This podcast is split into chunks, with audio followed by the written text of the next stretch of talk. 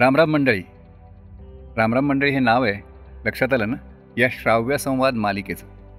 आपल्या सगळ्यांचं या मालिकेमध्ये मनापासून स्वागत. या मालिकेमध्ये आपण अशा व्यक्तींना भेटणार आहोत ज्याने आपल्या जीवनामध्ये कौटुंबिक आणि सामाजिक जबाबदारींचं भान राखत खूप आनंद शोधलाय. किंवा तसा प्रयत्न ते सतत आणि प्रामाणिकपणे करतात लौकिक अर्थाने यशस्वी व्यक्तींना ज्या निकषांनी पारखलं जातं ते निकष यांच्या बाबतीत अर्थातच अगदीच गैरलागू ठरतात. यांचा आनंद शोधाचा ध्यास आपल्यालाही प्रेरणादायी ठरेल याच विश्वासाने आपण त्यांच्याशी गप्पा मारणार. चला तर मग भेटूयात आणखीन एका आनंद यात्रेत रामराम मंडळी. स्वतःवर दुःखाचा डोंगर कोसळला असताना आपल्या जवळच्या गोतावळ्याची काळजी वाहणारी कवी हृदय असूनही प्रसंगी कणखर होणारी नावाप्रमाणेच स्वतःच्या आणि इतरांच्या जीवनामध्ये आनंदाचे चांदणे फुलविणारी कौमुदी साने. कौमुदी तुझं स्वागत आहे. नमस्कार. माहेर तुझं दादरला होतं. हो. आणि दादरमधील गोवा ते शेंदुर्णी. हा मला जरा थोडक्यात प्रवास तुझा सांगितलास तर लोकांना ऐकायला जरूर. माझं माहेर दादरचं भवानी शंकर रोड वरचं गोखलेवाडीतलं. ते वीस दारं असलेलं एक कुटुंब अशी ती चाळ होती. म्हणून तू तिला गोवा म्हणायचं का? आणि गोवा म्हणजे गोखलेवाडीचा short form short form Goa. असं. होतं ते. तर खरंच कुटुंबाप्रमाणे लोक होती आणि सगळी छान मिळून मिसळून राहत होती. कोणी कुणाच्याही घरी जायचं वगैरे अशा रीतीने माझं बालपण गेलं. घरी आई वडील काका काकू आजोबा भाऊ असे सगळे होते. माझी शाळा शारदाश्रम. म्हणजे सचिन तेंडुलकरची शाळा. अरे वा. आणि तुझ्या शाळेत तो होता. तो माझ्या शाळेत तो होता कारण मी मोठी आहे चार वर्ष. आणि एस एन डी टी चर्चगेटचं ते माझं कॉलेज मुळात आर्टची आवड असणारी मी कॉमर्स केलं चर्चगेटला एस एन डी टीमधनं बर बर. आणि पुढे आयुष्यात सायन्स रिलेटेड गोष्टी केल्या म्हणजे असा वळणा वाकडांचा प्रवास आहे. वळणा वाकडांचा प्रवास. मला जे आठवते त्याप्रमाणे तुझ्या वडिलांकडे किंवा काकांकडे अभिनयाचा पण हा. वारसा होता ना हो हो माझ्या का माझे काका तेव्हा एस टीत होते आणि ते एस टीच्या एस टी महामंडळाच्या नाटकांमध्ये कामं करायचे आणि डायरेक्शन पण आणि. डायरेक्शन पण करायचे. बाळ कोलटकर वगैरे श्रीकांत मोघे हो हे काका बरोबर कामं केलेले त्याचे मित्र होते हं. तर अर्थात मला त्याची आवड लहानपणापासून ते बघत आल्यामुळे त्याची आवड झाली. आणि दुसरं एक गोष्ट तुला मला सांगावीशी वाटते म्हणजे आमच्या घराजवळच एक संस्था होती ब्राह्मण सेवा मंडळ दादर. तर त्या संस्थेत गणेशोत्सव नवरात्रीत कार्यक्रम व्हायचे आणि खूप छान छान कलाकार तिथे यायचे. आणि तेव्हा काही ते कळण्याचं वय नव्हतं. पण कार्यक्रम म्हटला की आम्ही तिथे जाऊन पहिल्या रांगेत बसायचं आणि ते असं सगळं चांगलंच कानावर पडत गेलं आणि आता कळतं ते तेव्हा कळायचं नाही ती अभिरुची. त्याच्यामध्ये खूप मोठा वाटा आहे ब्राह्मण सेवा मंडळाचा पण. हो. बरं तू आत्ता बोलता बोलता म्हणालीस की माझी कलेकडे ओढ होती पण मी कॉमर्स म्हणजे वाणिज्य शाखेत हो. गेले. पण मग ते का असं झालं? अरे तेव्हाचा काळ म्हणजे आपण जेव्हा मी सांगते ते तीस वर्षापूर्वीची गोष्ट आहे. बरोबर. तर तेव्हा साधारण पन्नासच्या खाली पन्नासच्या खाली पर्सेंटेज म्हणजे आर्ट्स पन्नास ते सत्तर म्हणजे. कॉमर्स आणि पुढे सायन्स तर मला सत्तर ते पंच्याहत्तर टक्के मार्क होते. आते बहीण चर्चगेटच्या एस एन डी टीला होती. त्यामुळे मला विचारलंच नाही आणि माझंही काही म्हणणं नव्हतं. मी कॉमर्सला गेले. सोपी विभागणी होती सोपी विभागणी. पण झालं असं की ते अकाउंटचं लेक्चर चालू असायचं इकडे. आणि माझं लक्ष सगळं आर्ट्स बिल्डिंगमधनं प्रभाताई अत्रे एचओडी होत्या. हा. ते सूर यायचे. माझं सगळं लक्ष तिथे असायचं. पण तसं माझं कॉलेज पार पडलं. आता तू सूर म्हणालीस त्याच्यावरनं मला आठवलं. तू गाण्याचा क्लास पण करत होतीस. हो. बरोबर ना? त्याची जरा आणि त्याला एक रेफरन्स पण आहे. रेफरन्स आहे. सर्वासकट सांग. आहे आहे. मी वसंतराव पंडित वसंतराव कुलकर्णी ते शिवाजी पार्कला म्हणजे त्यांचा हो. क्लास होता. तिथे मी परीक्षा दिल्यात. मध्यमापर्यंत तिथे दिल्या आणि पुढे मी माझं लग्न झाल्यावर शेंदुणीला दिल्यात हं, तर तिथे मी जायचे. त्या तो क्लास माझा गाण्याचा छान होता. म्हणजे तिथे वसंतरावांकडे आरती अंकलीकर आरती अंकलेकर राणी वर्मा. वगैरे यायच्या. पण हे शेंदुर्णीचं कनेक्शन कसं जुळलं ते आम्हाला कळू दे ना. कारण दादर मधल्या गोव्यातनं एकदम शेंदुर्णी कशी गाठलीस? तर मी बारावीत होते. बारावीची परीक्षा होती माझी शेवटची. आणि चारुदत्त साने डॉक्टर चारुदत्त साने ते आमच्या वाडीत पंधरा दिवस राहायला आले. त्यांचे काका काकू खाली राहत होते. आणि के एमला रूम मिळेपर्यंत तो राहायला आला तिथे. तर मग ओळख झाली असंच. मी टिप्स विचारल्या त्यांना की बारीक होण्यासाठी काय मी तेव्हा तेव्हा खूप सुदृढ होते. म्हणजे ह्याच्यावर नव्हतीस याच्यावर नव्हते. असं म्हण. तर मी तेव्हा त्यांना टिप्स विचारल्या. अशी ओळख झाली जुजबी.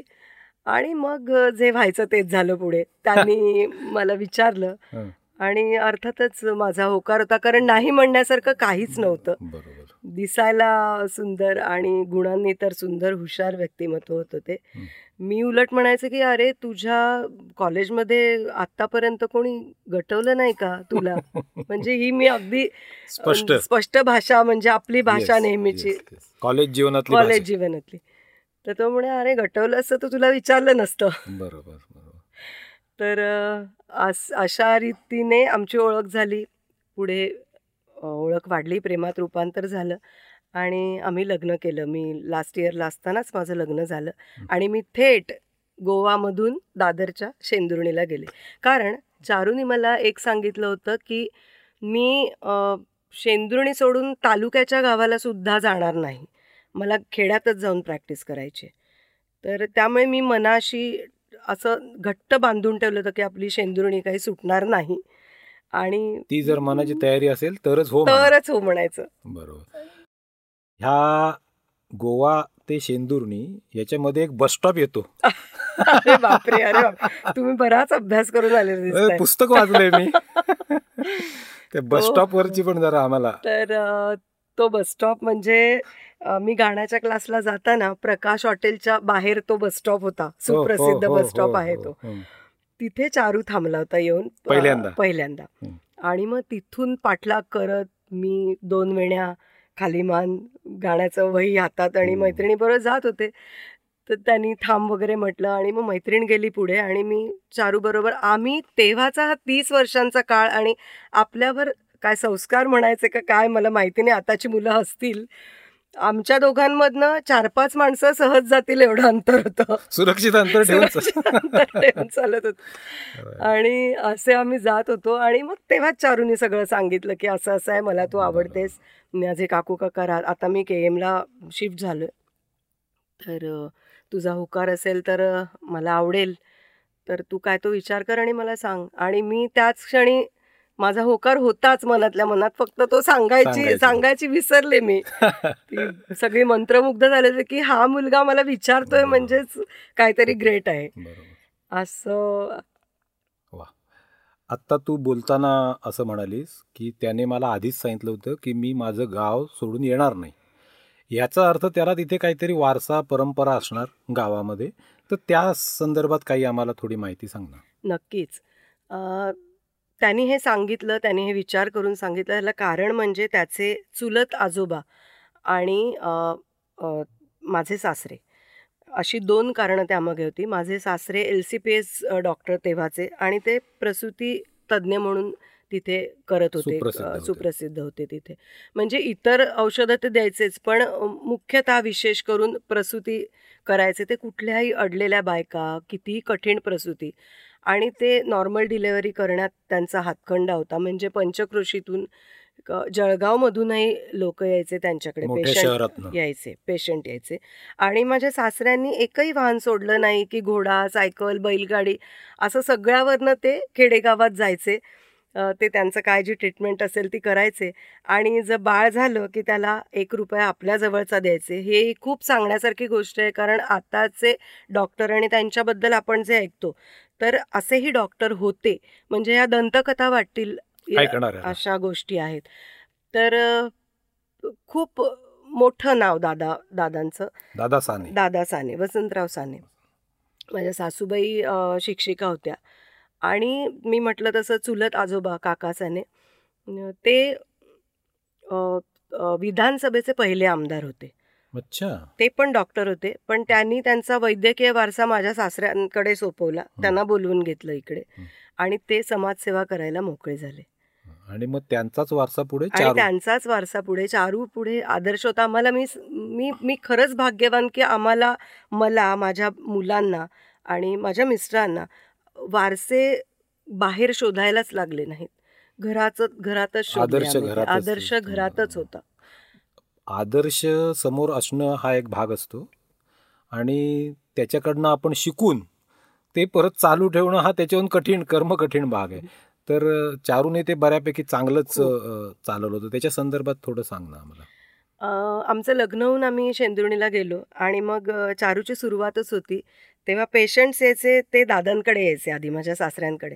त्यामुळे चारू जरी एम डी मेडिसिन असला त्याच्याकडे एखादा पेशंट गेला आणि दाखवलं त्याने ट्रीटमेंट दिलीत की ते प्रिस्क्रिप्शन घेऊन तर ते दादांकडे हा.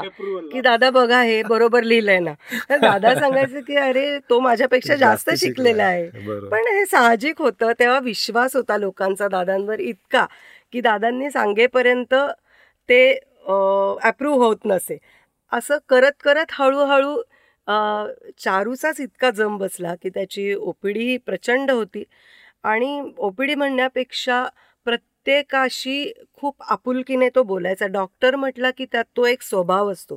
तो तुमच्या स्वभावातच तो नम्रपणा ते नीट बोलणं ते सगळं फार अपिलिंग होतं की अर्धा पेशंट त्यानेच बरा होऊन जायचा. असे कित्येक पेशंट मी आताही ऐकते की डॉक्टरांकडे बघूनच आम्ही अर्धे बरे होत होतो.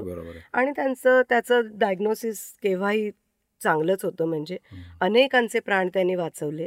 आणि खूप जम बसला. म्हणजे आजही आहेत चांगले डॉक्टर. आहेत ना पण असे कार्यक्रम आता तू जसा घेतोयस त्याद्वारे काय होईल की अशा लोकांपर्यंत पोचायला पाहिजे आणि ते लोकांपर्यंत जायला पाहिजे. ते मुठभर लोक राहतात मागे आणि मग नको ते पेपरमध्ये आपण वाचतो. आणि असं होतं सगळं. मगाशी बोलताना तू म्हणालीस मला कलेची आवड होती.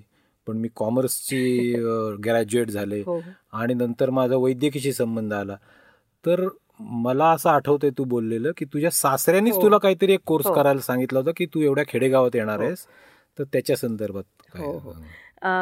माझं लग्न ठरलं आणि माझे सासरे मला म्हणाले की आपलं गाव आहे इथे नोकरी करणं काही शक्य नाही तर तू असं काहीतरी करावंस. कारण वर्षभर छान जाईल सणवारांमध्ये.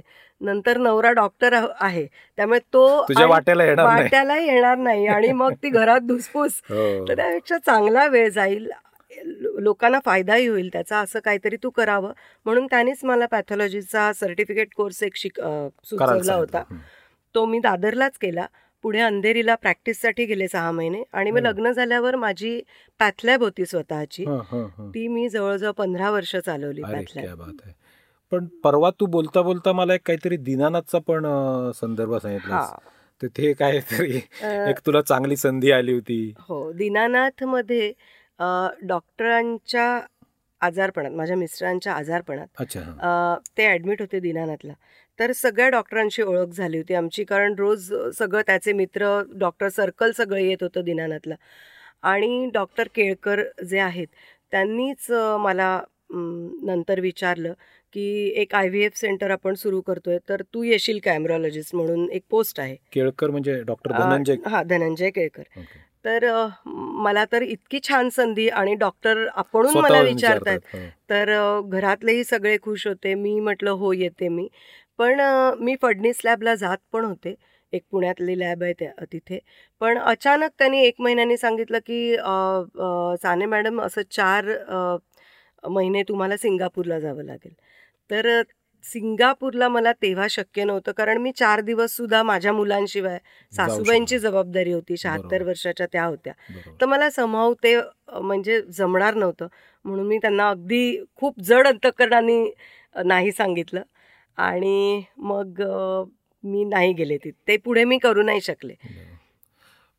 परवा तू बोलता बोलता हेही बोल म्हण- म्हणालीस की गमावलेली चांगली सुवर्ण संधी असं त्याचं तू वर्णन केलं. तर ते पुढे काय म्हणजे त्याचं खरंच तसं झालं की मी जर का आय बी एफ सेंटरला जॉईन झाले असते दिनानाथला तर मी पूर्ण वेळ बिझी असते. कारण तो जॉबच तसा आहे की तिथे पूर्ण वेळ पूर्ण द्यायला लागतो. पण मी तिथे जॉईन झाले नाही आणि मग मी आमच्या शाळेकडे संपूर्ण लक्ष देऊ शकले.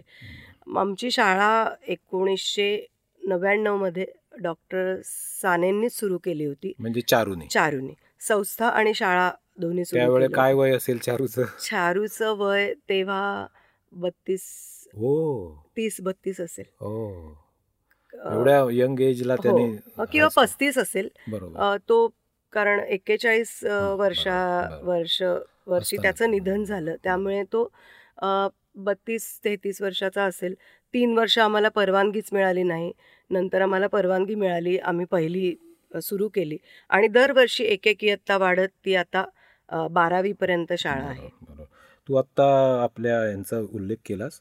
तर मी तुला ते विचारणारच होतो. माझ्यामध्ये तेवीस जून दोन हजार चार तेवीस जून बरोबर. हो. म्हणजे तुझ्या जीवनाला कलाटणी देणारी तो दिवस आहे. तर थोडंसं जरा काय शेअर केलंस तर. चारूचा सगळ्या अर्थी जम बसला होता. आम्ही संसारात स्थिरावलो होतो. आणि खरंच खूप काही करायचे दिवस होते ते. त्याच्याही खूप अपेक्षा होत्या आयुष्याकडनं. आणि भरपूर गर्क असायचा तो कामात. आणि त्याच्यातच त्यांनी शाळा सुरू केली होती ती शाळा अशासाठी सुरू केली की आमचा मुलगा पहिलीच जाणार ती म्हणतात ना की परमार्थाची सुरुवात ही स्वार्थापासून होते तसं खरंच स्वार्थापासूनच. झाले की कल्पकला जायला शाळा पाहिजे म्हणून आम्ही पहिली सुरू केली पण तो तिसरीत गेला आणि शाळेला परवानगी मिळाली. परमिशनच. परमिशन मिळायला उशीर झाला. पण मग ती शाळा सुरू केली आणि दिवस असे छान जात होते आम्ही दोघेही गर्क होतो आमच्या आमच्या कामामध्ये. आणि एक दिवशी अचानक मला तो म्हणाला की माझ्या छातीत दुखतंय उज डावीकडे. तर मी एक्सरे वगैरे केला आहे. तर तो नॉर्मल आहे. आपण उद्या सी टी स्कॅन करायला जाऊ जळगावला. मी ऐकूनच फार गर्भगळीत झाले होते. तो म्हणाला घाबरू नको काही असेल काहीतरी आपण जाऊ ब. म्हणून मग आम्ही दुसऱ्या दिवशी जळगावला गेलो. आणि सी टी स्कॅन केलं तर एक शॅडो दिसली तिथे. पण मग नंतर पॅथॉलॉजी ती त्याच्यातलं पाणी काढलं आम्ही. पॅथॉलॉजी. तर तो काही सिग्निफिकंट रिपोर्ट आला नाही म्हणजे. नॉन मॅलिग्नंट रिपोर्ट आला हं. त्यामुळे हुश्श झालं आम्हाला आम्ही असं देवापुढे हो, साखर सुटलो. वगैरे ठेवली सगळं छान परत येऊन इकडे शेंदुर्णीला शिबिर होतं एक संघाचं त्यासाठी आलो सगळं झालं आणि नंतर ती जी शॅडो होती तर तो मास होता एक गोळा होता मोठा तो काढायचा ठरलं. आता नॉन मॅलिग्नंट रिपोर्टच आला. हो. त्यामुळे आम्ही दादरला डॉक्टर नांदेंच्याकडे गेलो. तिथे त्यांनी तो काढायला सुरुवात केली. आणि ऑन टेबल त्यांना जे चित्र दिसलं ते इतकं भयंकर होतं की म्हणजे त्यांनी बोलवून घेतलं रिलेटिव्ह की हे सगळं मॅलिग्नंट आहे. आणि मला जेवढं काढता येतंय तेवढं मी काढतोय. पण आपल्याला पुढे ट्रीटमेंट घ्यायला लागेल. हो. तर तो दहा लाखात एखाद्याला होईल. इतका रेअर. कॅन्सर होता. सुडोमिक्झोमा पॅरिटोनाय म्हणतात त्याला. हो. त्याचं नाव तोपर्यंत. माहिती नव्हतं. म्हणजे अडवाणींसारखे मोठे ऑन्कॉलॉजिस्ट जे बॉम्बे हॉस्पिटलला होते तेव्हा.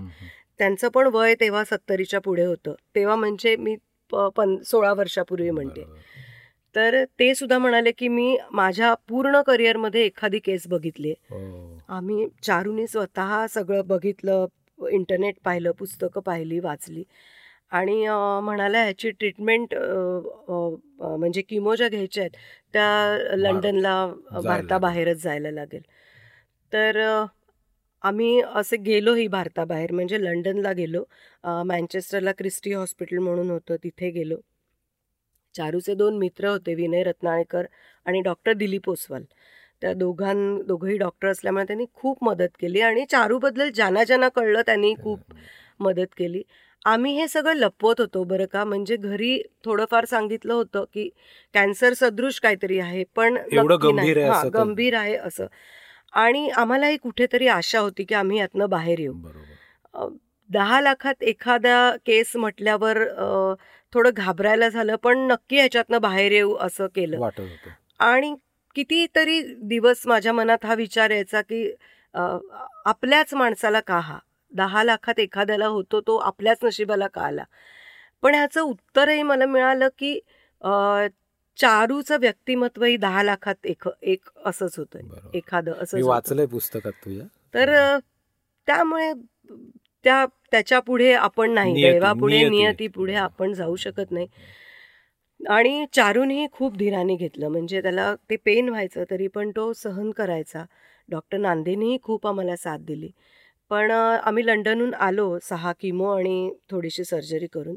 पण पुन्हा महिन्याभरात सगळं ते त्यांनी डोकं वर काढलं कॅन्सरनी आणि पुन्हा चारू ॲडमिट झाला मुंबईला. डॉक्टर नांदेंकडे आणि नंतर पुण्याला दीनानाथमध्ये. आणि तेवीस जूनला म्हणजे त्याची प्राणज्योत मालवली. बरं मी इथे सांगू इच्छितो कमुदीनी एक पुस्तकही लिहिलंय. अ, गोडी अपूर्णतेच्या. बरोबर. तर हे खूप मोठा धक्का होता. कारण तुम्ही म्हणजे त्याच्यामध्ये त्याला बरेच पदर असतात. कौटुंबिक असतो सामाजिक असतो आर्थिक असतो भावनिक असतो. आणि तुम्ही संस्था पण एक सुरू केलेली होती. हे सगळं कसं काय तू निभावलंस? त्याचं मला जरा मला विशेष कौतुक त्या गोष्टीचं आहे. तर ते जरा सांगशील तर बरं मी. कसं निभावलं? खरं तर आता मी मागे वळून बघितलं तर एवढा प्रवास वर्षातला खरंच आहे. हो. म्हणजे शक्य नाही रे. एकटीला. तर शक्य नाही. हो. अर्थात माझ्या मला अनेक चांगले लोक भेटले याच्यात ज्यांनी चांगले सल्ले आणि अगदी वेळेला म्हणतात ना तस- चांगले सल्ले दिले आणि त्यानुसार मी चालले. त्यांची आयुष्यात खूप मदत झाली. तर मी ऋणी आहे त्यांची. गोडी अपूर्णतेची या पुस्तकाचं असं झालं की मी चारू गेल्यानंतर आम्ही पुण्याला शिफ्ट झालो. माझ्या सासूबाई मुलं आणि मी. आई बाबा तर होतेच इकडे. आई बाबा माझे चुलत सासूबाई सासरे सगळे जवळ असायचे. आणि मला मी रात्री लिहत बसायचे आठवणी काहीतरी लिहत बसायचे. माझी मुलगी लहान होती तेव्हा चौथीत. हो अगदीच लहान. हां ती कल्पक नववीत होता आणि मुलगी चौथीत होती. ऐश्वर्या. ऐश्वर्या. तर ती म्हणायची की काय लिहितेस? तर मी म्हणायचे तू झोप मला मी तो दिवा चालू ठेवायचे नाईट म्हणजे छोटा लॅम्प. आणि लिहत बसायचे आठवणी. मग अ, असं असं अशा भरपूर आठवणी लिहून झाल्या आणि एक पुस्तक म्हणजे त्याचं तयार झालं. बाळ तयार झालं. त्याचं बाळ तयार झालं. माझी एक मैत्रीण आहे साधना खरे म्हणून. ती दादरला असते माझी लहानपणीची मैत्रीण शाळेतली. Bus stop bus stop connection आहे माझ्या लक्षात वाचलंय मी. बरोबर. तर तिने सांगितलं की कौमुदी का नाही तू हे सगळं पुस्तक छापत? आणि वर्ष श्राद्धाला आपल्याकडे काहीतरी हो. सगळे आपण जमतो नातेवाईक घरातले. तर तू त्यांना तेच का देत? कृतज्ञता शाहरूखची आठवण म्हणून. तर मी म्हटलं वा कल्पना छान आहे. पण मी तेव्हा माझी मेंटल मनस्थिती. स्टेटमध्ये तशात नव्हतेच. तर सगळ्यांनी माझे धीर जाऊ वगैरे सगळे गेले. आणि त्याने ते पुस्तक छापून घेतलं. आणि मग ते पुस्तक छापायला ज्यांच्याकडे दिलं ते प्रिंटर म्हणाले की हे तिथे भारद्वाज प्रकाशनचे रानडे म्हणून आहेत ते आले होते. ते म्हणाले की हे काय सुंदर लिहिले तुम्ही हे तर हे मी प्रकाशक आहे म्हणून मी सांगत नाही पण हे लोकांपर्यंत जाऊ द्या. हे लोकांपर्यंत पोचू द्या. तर मग माझ्या दिरांनी वगैरे हो म्हटलं मला घरी येऊन सांगितलं आणि अशा रीतीने ते पुस्तक झालं. तर त्याचं नाव काय द्यायचं? असं एक अडलं होतं की काय नाव द्यायचं? कारण तोपर्यंत मी काही शीर्षक वगैरे दिलं नाही नव्हतं. आठवणी. हा. नोंदवायच्या. नोंदवायच्या. फक्त. असं होतं. पण मग असं करता करता एकदम मला गाणं आठवलं. स्वप्नातल्या कळ्यांनो. उमलू उमलू नकाचं. केव्हा गोडी अपूर्णतेची लाविल वेड जीवा. तर अशी गोडी अपूर्णतेची आहे. जरी अपूर्ण असली तरी त्याच्यात गोडी आहे. खूप. म्हणजे भातुकलीच्या खेळामधली हो. राजा आणि का राणी हो. अर्ध्यावरती डाव. मोडला तर अर्ध्यावरती डाव मोडला ही मी कधी म्हटलंच नाही. मानलंच नाही. अगदी बरोबर. तर भातुकलीच्या खेळामधील राजा आणि का राणी आणि म्हणून ती. गोडी अपूर्णतेची अपूर्णतेची गोडी. ह्या तुझ्या स्वभावासाठीच आम्ही तुला आज इथे बोलावलंय. कारण मी आधी इंट्रो करतानाच सांगितलं होतं की आम्हाला अशा माणसांची कदर आहे की ज्यांनी खरंच आपल्या आयुष्यात आनंद शोधलाय. आणि बरेच लोकांना नसलेलं दुःख दाखवायची हौस असते. आणि तुझ्यासारखी लोक दुःख झाकून आपलं स्वतःचं सामाजिक कार्य करतात. तर ते तुम्ही छोटस एक रोपटं लावलं होतं शाळेचं हो. सरस्वती विद्या सरस्वती विद्यामंदिर मग अशी तू बोलता बोलताना रासव संघाचा पण उल्लेख केलास. तर हे मंदिर सरस्वती विद्या मंदिर आता ते खूप मोठं झालंय. आणि तिथे पण काहीतरी आर एस एसचं कनेक्शन हो. आहे. तर जरा तो प्रवास आता आम्हाला सांगा. नक्की नक्की. चारू गेला दोन हजार चारमध्ये तोपर्यंत पहिली ते चौथी चार वर्ग शाळा सुरू होती. अ, या आम्ही एक शेत त्याआधी मला सांगायचं की मी आमचं जे शेत होतं तर बरीच जागा शोधली तर गावात कुठे आम्हाला प्रॉपर जागा मिळेना शाळेला. चारू एक दिवस म्हणाला की मा आपण एक शेत घेतलंय तर माझ्या मनात असं आहे की ते आपण दिलं. तर आणि मी त्याला म्हटलं की अरे माझ्याही मनात तेच होतं आणि मी तुला ते म्हणणारच होते. तर अशा रीतीने ते शेत आम्ही दिलं. त्याच्या भूमिपूजनाला बाबासाहेब पुरंदरे आले होते. तीन दिवसीय व्याख्यान मला त्यांनी छान केली. अगदी छान गावातल्या लोकांना नाही तर कुठे ऐकायला मिळणार आहे. तर छान झालं. आणि उद्घाटन त्याचं लोकसभेचे स्पीकर. म्हणजे मनोहर जोशी तेव्हा होते. हो. तर मनोहर जोशी सर आले होते. बापरे त्या हो खेडेगावात त्या खेडेगावात अगदी चारच वर्ग होते. पण ते आले होते कारण ते तेव्हा म्हणाले होते की भाषणामध्ये की मला राजकारणात असल्यामुळे माणसं ओळखायची ओळखता येतात आम्ही म्हणजे. लवकर स्कॅन करतो. लवकर स्कॅन त्यांचे शब्द आहेत. तर डॉक्टर सानेंकडे बघितल्यावर मला असं वाटलं की हा माणूस दिसायला जेवढा देखणा आहे तेवढाच हा स्वभावाने सुद्धा देखणा आहे. तर असं म्हणजे त्यांनी सुद्धा पारख केली. आणि ती शाळा ते उद्घाटनाला आले. पुढे शाळा सुरू झाली. तर चारमध्येच. चारू गेला. आणि मग मोठी जबाबदारी आमच्यावर आली. तर लोकवर्गणीतनं आम्ही खोल्या केल्या. म्हणजे मला सांगायला अभिमान वाटतो की चांगलं काम कोणी करत असेल तर हेही महत्वाचं आहे की लोकांनी मदत. हा समाज मागे असतो. आणि हा मी नेहमी म्हणते की शाळा चालवणं किंवा एखादी संस्था चालवणं हा जगन्नाथाचा रथ आहे. हा तुमच्या एकट्याकडनं. शक्य नाही. आणि समाजातला कुठलाही घटक कुठल्याही प्रकारे तुम्हाला मदत मदत. करतो जर ते काम चांगलं असेल तर. तुम्ही प्रामाणिक असायला. प्रामाणिक असायला पाहिजे त्याप्रमाणे आम्हाला लोकवर्गणीतनं आमच्या अकरा खोल्यांचं काम झालं पुढे अनेक म्हणजे अडचणी आल्या आ, नाही आल्या असं नाही उदाहरणार्थ मला प्रोसिडिंग बुक म्हणजे काय हेच माहिती नव्हतं घटना म्हणजे डॉक्टर साने असताना ते चा- चारू असताना. मला हे बघायची काही गरजच नव्हती फक्त पॅथॉलॉजीचा रिपोर्ट. पॅथॉलॉजीचा रिपोर्ट माहिती होता आणि शाळेत जायचं ते गाणी बसवायला मुलांची. गॅदरिंगला असं. पण मग माझ्यावर जबाबदारी पडली जे डायरेक्टर बोर्डमध्ये खालचं नाव होतं ते एकदम वर गेलं अकरावरनं एक वर. अकरावरनं एक वर आणि काही नाही मी चारूलाच स्मरलं दोन मुलं होतीच गोड आमची. ती कायम मला प्रेरणा देत आली आणि माझ्या सासूबाई की ज्यांनी कधीही ढवळाढवळ केली नाही. म्हणजे बायकांचा स्वभाव असतो की मोहरी तडतडली का नाही जिरं वास आला का नाही कसं काय लक्ष आहे की नाही. पण त्यांचं तसं नव्हतंच. त्या पुस्तकात रमणाऱ्या स्थितप्रज्ञ. स्थितप्रज्ञबाई आहेत आणि त्या पण पुण्याच्या एस पी कॉलेजमधनं एम ए झालंय त्यांचं. हो. त्या काळी त्या हॉस्टेलला. राहिल्या होत्या. हो. आणि पुढे त्या शिक्षिका म्हणून होत्या. तर त्यां तीच माझी प्रेरणा आणि मग राहिलेलं स्वप्न मी पूर्ण करायचं या हेतूने कंबर बांधली. आणि सोडून देणं काय रे? सगळ्यात सोपं आहे. सोडून देणं. पण ते करणं जिद्दीने पूर्ण करणं. आणि मग शिक्षकही जे आम्ही घेतले ते तरुण शिक्षक घेतले आणि त्यांना सांगितलं तुमचं हंड्रेड पर्सेंट डिव्होशन द्या शाळेला. तू हल्ली शाळा आजकाल पाट्या टाकण्याकडे पाट्या टाकण्याकडे आणि संस्था चालकांचं शाळा काढण्यामागचं उद्दिष्ट हे अर्थ. अर्थार्जन हे असतं. म्हणजे मी. मी त्याला असं म्हणतो समाजसेवा हाच आमचा धंदा आहे. धंदा आहे. हे अगदी खरं आहे दुर्दैवानी. हं, पण तसं करायचं नाही असंच ठरवलं होतं. आणि त्यामुळे आम्हाला सगळा स्टाफ चांगला मिळाला. प्राथमिकचा माध्यमिकचा.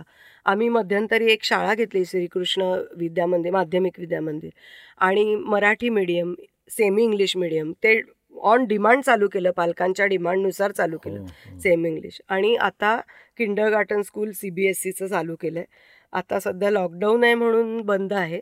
ते पुढच्या वर्षी चालू होईल.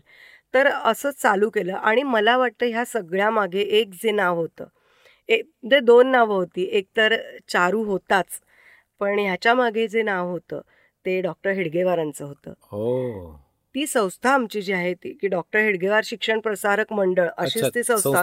काढलेली आहे हो. तर ती आपणून आपसूक एक प्रेरणा मिळते आपल्याला हम्म. की डॉक्टरांनी इतकं महान कार्य केलेलं आहे तर आपल्याला छोटंसं जरी. करता आलं तरी खूप हम्म. शेंदुर्णी हे त्या दृष्टीनेही आर एस एसची अनेक शिबिरं तिथे होतात. अनेक कार्यकर्ते आमच्या गावात आहेत. तर अनेक शिबिरं वगैरे होतात व्याख्यानं होतात चांगले विचार ऐकायला मिळतात आणि अशा प्रकारे सगळं कार्य चालू आहे. तू आपण मगाशी बोलताना असं म्हटलं की दादरसारख्या मोठ्या शहरातनं शें शेंदुर्णीसारख्या छोट्या गावात गेलीस. तर गाव तर ते छोटं आहे आणि आता तू म्हणतेस की तिथे बावीसशे मुलं आहेत. तर हे कसं काय जमलं? म्हणजे ती येतात कुठून मुलं? अरे बावीसशे मुलं आहेत. अजून सुद्धा असती. हो. पण आम्ही ऍडमिशन देत नाही वर्गाअभावी म्हणजे हो. वर्ग कमी आहेत. त्यामुळे हो. काही जणांना आम्ही ऍडमिशन नाही म्हणून सांगतो नाईलाजानी. जावं. लागतं. मलाही फोन येतात. ह्यांचे त्यांचे. मग असं आहे वहिनी तसं आहे वहिनी. पण. मग ते काय करणार आता? तर शेंदुर्णीच्या पंचक्रोशीत बरीच गावं येतात. सोयगाव पहूर ही त्यातली मोठी गावं झाली म्हणजे माहीत असलेली. पण बरीच कळमसरा एकुलती बरीच गावं आहेत. त्या सगळ्या खेड्यांवरनं मुलं येतात. पण मग ती रोज येऊन जाऊन ती रोज येऊन जाऊन म्हणजे तशी जवळ. तशी जवळ दहा पाच किलोमीटर. दोन. किलोमीटर चार किलोमीटर अशी गावं आहेत. तर तशी मुलं येतात. मगाशी तू उल्लेख केलास तुझ्या दोन मुलांचा. खूपच गोड आहेत मला माहिती आहे तर कल्पक तिचा मोठा मुलगा आहे तो एम बी बी एस आणि एम डी झालाय मला वाटतं. हो. आणि तोही बाय चॉईस शेंदुर्णीत राहतो. हो. ओके? आणि छोटी ऐश्वर्या तिने एम ए केलंय. बरोबर? आणि जर्मनमध्ये ती करते कथ्थकचे. तर ह्या दोन मुलांना एवढं छान वाढवलंस तू संगोपन. त्याचं पण आम्हाला जरा काहीतरी अनुभव सांग ना. म्हणजे तो. मलाही मुलं हे फार जिवाळ्याचा विषय आहे म्हणजे मी पुरुष असलो तरी. खरंच खरंच तर जरा आणि हे चांगलं आहे कारण हे फार विरळ असतं कारण म्हणजे बायकांचा कल असतो जास्त हो. आणि पुरुषांचं लक्ष थोडस तो प्रांत बायकांचाच आहे असं समजलं जातं. पण असं नाहीये मला स्वतःला खूप त्याच्यात आणि छान. म्हणजे बरं वाटलं ऐकून तर त्याचं असं आहे की ऐश्वर्या आणि कल्पक कल्पकनी पहिल्यापासून ठरवलं होतं की मला डॉक्टर व्हायचं मी म्हटलं की ठीक आहे जसा मोठा होईल तसं तर त्याचा कल. वेगळीकडे जाईल आणि. आपण ठरवू. पण त्याला सायन्सलाच जायचं होतं त्याला डॉक्टरच व्हायचं होतं. त्यांनी सीई टी रिपीट केली त्याच्यासाठी. पण दुसऱ्या वेळी त्याचं सिलेक्शन झालं आणि तो पुण्यातच इथे भारती हॉस्पिटलला प्रायव्हेट हॉस्पिटलला झाला. एम बी बी एस त्यांनी केलं. आणि नंतर पी जीची एंट्रन्स दिली पण त्याच्यात तो सक्सेसफुल नाही झाला. आणि त्याचं त्याला घाई होती शेंदुर्णीला जायची. त्याला केव्हा एकदा मी एकदा शेंदुर्णीला जाऊन प्रॅक्टिस. करतोय असं झालं होतं.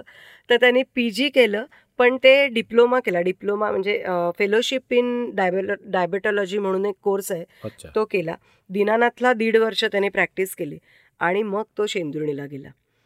आणि आता पूर्ण तिथेच राहतो आणि पूर्ण आता त्यांनी दोन वर्षापूर्वी आम्ही आमचं नवीन हॉस्पिटल आणि घर ते होतं त्याच जागेत नवीन बांधलं हो. आणि ह्या वर्षी सांगायला मला अतिशय अभिमान वाटतो की कोविड सिच्युएशनमध्ये त्यांनी कोविड वॉर्ड सुरू केला अ, खेडेगावातल्या पेशंटशी छान शुश्रूषा केली आणि पुन्हा जे संस्कार किंवा वारसा आपण म्हणतो की डॉक्टर आहे आणि ह्या परिस्थितीचा फायदा घेऊन नुसते पैसे ओढा असं न करता कमीत. कमी पैशात खूप छान शुश्रूषा त्यांनी केली आमच्याकडचे जवळजवळ एकशे सत्तर वगैरे पेशंट झाले होते ते सगळे बरे होऊन घरी गेले. आणि जे त्याच्याकडनं होत नव्हतं ते त्यांनी खेळवत न ठेवता त्यांना व्हेंटिलेटरसाठी पाठवलं कारण व्हेंटिलेटर हां. व्हेंटिलेटरची परवानगी आम्हाला नव्हती. आमच्या हॉस्पिटलमध्ये फक्त ऑक्सिजन आणि रेमडेसिवीरचे. पेशंट होते. तर अतिशय म्हणजे छानपणे त्यांनी गंभीर जे पेशंट झाले त्यांना तुम्ही पुढे पाठवलं. व्हेंटिलेटर लागत होतं. त्याचं हल्ली लग्न पण त्याचं. लग्नही झालंय. मी त्याची गोष्ट अशी आहे. सांगा ना आम्हाला ऐकायला आवडेल. की मी त्याला म्हटलं होतं की कल्पक तू शेंदुणीला जायचं म्हणतोयस पण मुलगी तुला मिळणार मिळणार म्हणजे अरे हल्ली असं आहे की कोथरूड मधली मुलगी प्रभात रोडला जात नाही. असं आहे.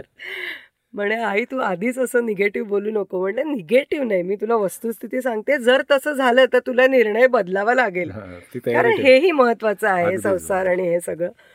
तर तो म्हणाला बरं मी जातो. आणि सायमल्टेनियसली अनुरूपला आम्ही नाव नोंदवलं. आणि त्याच्या त्याच्यासारखीच एक वेडी मुलगी मी वेडी मुलगी असंच म्हणते. बाणेरमध्ये ब्रॉ बॉर्न अँड बॉटअप ती आम्हाला स्थळ म्हणून पसंत पडली त्यांनाही कल्पक पसंत पडला आणि मी तिच्या आई वडिलांचं जास्त कौतुक करीन की त्यांनी रुचाला शेंदुणीला पाठवलं. बरोबर नक्की कारण हे आजकाल पालकांनी थोडंफार रेअर असतं असतं. तर ती पण ती माझी सून रुचा ती एम एस सी जिओलॉजी झाली. दगड माती तर हो, म्हटलं तू हो. बरोबर गावात आलीस म्हणजे दगड मातीच्याच गावात आली करत तर ती म्हणाली की मला जॉब करणं आवडलं असतं पण मी आपली शाळा आहे तर मी सीबीएसई चालू करते. मग सीबीएसई किंडर गार्टन स्कूल त्यांनी शा चालू केले आता. ऐश्वर्याची थोडं काही आम्हाला सांग. ऐश्वर्याचं पहिल्यापासून कल आर्ट्सकडे होता. आणि मला अतिशय आनंद होतोय की तिने माझ्यासारखा वेडेपणा केला नाही. इकडून तिकडे उड्या नाही कॉमर्स आर्ट्स आणि म्हणजे कॉम आर्ट्सची आवड असलं कॉमर्सला जाणं आणि पुढे काहीतरी वेगळंच करणं. नाही. ती ठाम राहिली. ती म्हणाली की आई मला दहावीमध्ये तिला ब्याण्णव टक्के मार्क होते तरी पण ती आर्ट्सलाच गेली फर्ग्युसनला आणि तिला फर्ग्युसन कॉलेजलाच ऍडमिशन हवी होती. ती मिळाली एकदा एकदा आणि गंगेत घोडून आलं माझं. कारण ती दुसऱ्या कॉलेजलाच जायला त्याने आर्ट्ससाठी ते छान हो, पुण्यातलं हो, कॉलेज आहे. नक्कीच. तर ती गेली. तिने बी ए केलं म्हणजे ग्रॅज्युएशन केलं जर्मनमध्ये. पण तिचं दोन्हीकडे कल होता. ती अनेक वर्ष त्याच्या आधीपासून शांभवी वजे म्हणजे तेजस्विनी साठेंकडे कथक शिकत तर तिने एम ए कथकमध्ये केलं. हो, ललित कला युनिव्हर्सिटीला पुण्याच्या हो. तिने केलं. आणि आता ती छान तिचेही कार्यक्रम सगळीकडे चालू हो, असतात. आता. लॉकडाऊनमुळे सध्या नाही. मग ऑनलाईन क्लासेस चालू आहेत. तिचं सगळं मनाप्रमाणे करायला मिळालं. परवा तिच्याशी बोलता बोलता हो. रेफरन्स म्हणजे संदर्भ निघाला. तर तिची जी मैत्रीण आहे सृष्टी मराठे तिच्या वडिलांचाही आपण इथे एक हो. पॉडकास्ट घेतलेला मी आहे विवेक मराठे. हो. बरोबर. म्हणजे जग किती छोटं आहे त्याचं हे उत्तम उदाहरण आहे. तर हे तू सगळा तुझा जो प्रवास सांगितलास तर खरंच तो प्रेरणादायी लोकांसाठी आहे. तर मी तुला अशी विनंती करेन तू आधी आता म्हणालीस की मी गाण्याचा पण क्लास केलेला आहे. तर जाता जाता आमच्यासाठी कुठल्याच दोन होळी गुणगुणल्या आल्या. तर आम्हाला मी नाही. म्हणत नाही मी प्रयत्न करते कारण शेवटी गाणं म्हणजे मला आव- आवडतं. जीव त्यामुळे- आहे तो जीव आहे तो त्यामुळे कसं या गाणं आहे या नाही गाणं चाहिए. तर पण. त्याच्या आधी मी दोन ओळी सांगते पाडगावकरांच्या. जरूर जरूर मंगेश पाडगावकर म्हणतात जीवन म्हणजे उधळीत जाणे हृदयातील आनंद. तर. आयुष्य थोडंसं आहे ते आनंदाने जगा. त्याच्यात कितीही कठीण प्रसंग येऊ देत तुम्ही जर जिद्दीने आणि ठाम उभे राहिलात आणि काम करत राहिलात तुमचं ध्येय गाठत राहिलात तर तुम्ही एक ना एक दिवस त्या ध्येयाप्रती जाता. हा माझा ठाम विश्वास आहे आणि मी तेच केलं. आणि त्यासोबत तुम्ही जगात आनंद पसरवा ना, दुसरं- पण जात दुसरं काय पसरवू शकतो आपण? तर बरोबर. आनंद तर देऊ शकतो नक्कीच. आणि तुम्हीच रडत राहिलात तर किती वेळ तुम्हाला एक दिवस सांगतील दोन दिवस सांगतील मग तिसऱ्या दिवशी ती लोकही कंटाळतात. तर हेही आहेच. बरोबर. आता गाणं. जरूर. स्वप्नातल्या कळ्यानो उमलू नकाच केव्हा? गोडी अपूर्णतेची लावील वेड जीवा. स्वप्नात ल्याकळ्यानो उमलू नकाच केव्हा? आज मला खूप बरं वाटलं. मुलाखत नाही पण आपल्या गप्पा ज्या झाल्या त्या खूप पॉझिटिव्ह झाल्या. आणि हे खूप छान करतोयस तू रामदास की चांगल्या गोष्टी लोकांपर्यंत पोचवतोयस. आत्ताच्या लॉकडाऊनच्या पिरियडमध्ये हे सगळं पॉझिटिव्ह लोकांपर्यंत पोचणं मी तुझ्या आधीच्याही मुलाखती ऐकल्या आहेत दोन तर खूप चांगला उपक्रम आहे. आणि माझ्या तुला मनापासून हार्दिक शुभेच्छा. धन्यवाद. रामराम मंडळी या श्राव्य संवाद मालिकेमध्ये आज आपण कौमुदी साने यांना भेटलो. अशाच आनंदयात्रींना भेटण्यासाठी ऐकत रहा रामराम मंडळी.